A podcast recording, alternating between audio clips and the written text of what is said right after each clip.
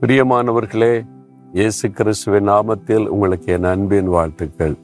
ரொம்ப அழகான ஒரு இடம் பார்த்துருக்கீங்களா? மைசூரில் இருக்கிற பிருந்தாவன் கார்டன் எவ்வளோ அழகானது பார்த்தீங்களா? இந்த டேம் வந்து கட்டி நூறு வருஷத்துக்கு மேல் ஆகிறது.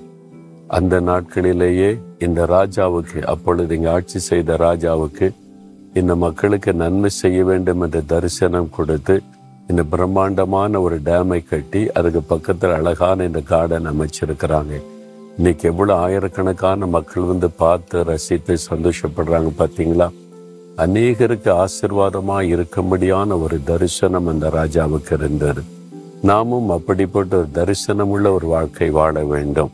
நீங்கள் எங்கே இருந்தாலும் மற்றவங்களுக்கு பிரயோஜனமாய் ஆசிர்வாதமாய் இருக்க வேண்டும் என்று விரும்பணும் ஜெபிக்கணும் பிரயாசப்படணும். ஆண்டவர் அதை வாய்க்க பண்ணுவார்.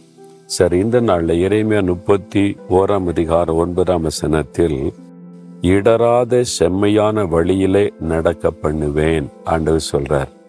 சில வழிகளில் நமக்கு இடரல் உண்டாகும். பார்த்துருக்கீங்களா? ஒரு கற்கள் உள்ள ஒரு பாதையில் போன கல் அப்படியே நம்ம காலை தட்டி இடரலை உண்டாக்கு. சிலருக்கு நகத்தெல்லாம் பேத்துறோம் என்ன ஆச்சு? கல் தட்டிட்டும்பாங்க இடரலை உண்டாக்குவது. நீங்கள் நடக்கிற பாதையில் சில இடரல்கள் உங்களுக்கு வரலாம்.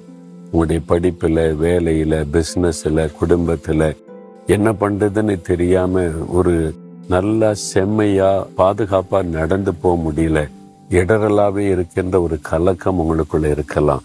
அன்று சொல்கிறாரு செம்மையான பாதையில் நடக்க பண்ணுவேன். கத்தர் அந்த இடரல்களை எல்லாம் சரிப்படுத்தி செம்மையாக்கி நடக்க பண்ணுவார். இந்த கரடுமுரடான பாதையை சரிப்படுத்த ரோடு போட்டாங்கன்னா பாருங்களேன் நல்ல அழகாக ஈஸியாக நடந்து போகலாம்.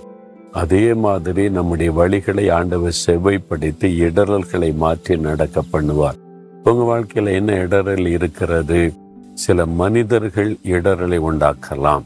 சில பாவ பிரச்சனைகள் உங்களுக்கு இடரலை உண்டாக்கலாம். சில பயங்கள் கலக்கங்கள் இடரலை உண்டாக்கலாம். அல்லது ஒரு சில சூழ்நிலைகள் இடரலாக இருக்கலாம். என்னால் சரியாக நடக்க முடியல நிதானமா. ஒரே இடரலாகவே இருக்குதுன்னு கஷ்டப்படுறீங்களா? ஆண்டவர் உங்களுக்கு வாக்கு கொடுக்கிறார். இடரல்கள் இல்லாதபடி உங்களை செம்மையாய் நடக்க பண்ணுவேன். விசுவாசிக்கிறீங்களா? ஒரு ஜெபம் செய்யலாம் அந்த இடரலை எல்லாம் மாற்றுங்க. உடைய வாக்கு தத்துவத்தை நிறைவேற்றுங்கன்னு சொல்றீங்களா? தகப்பனை இடரல் இல்லாதபடி செம்மையான பாதையில் நடக்க பண்ணுவேன் நீ வாக்கு கொடுத்தீங்க. என்னுடைய வாழ்க்கையில் என்னுடைய நடை பயணத்தில் காணப்படுகிற இடரல்கள் எல்லாம் இயேசுவின் நாமத்தில் விலகட்டும். செம்மையாக்கி தாரும். இயேசுவின் நாமத்தில் ஜெபிக்கிறேன் பிதாவே. ஆமேன் ஆமேன்.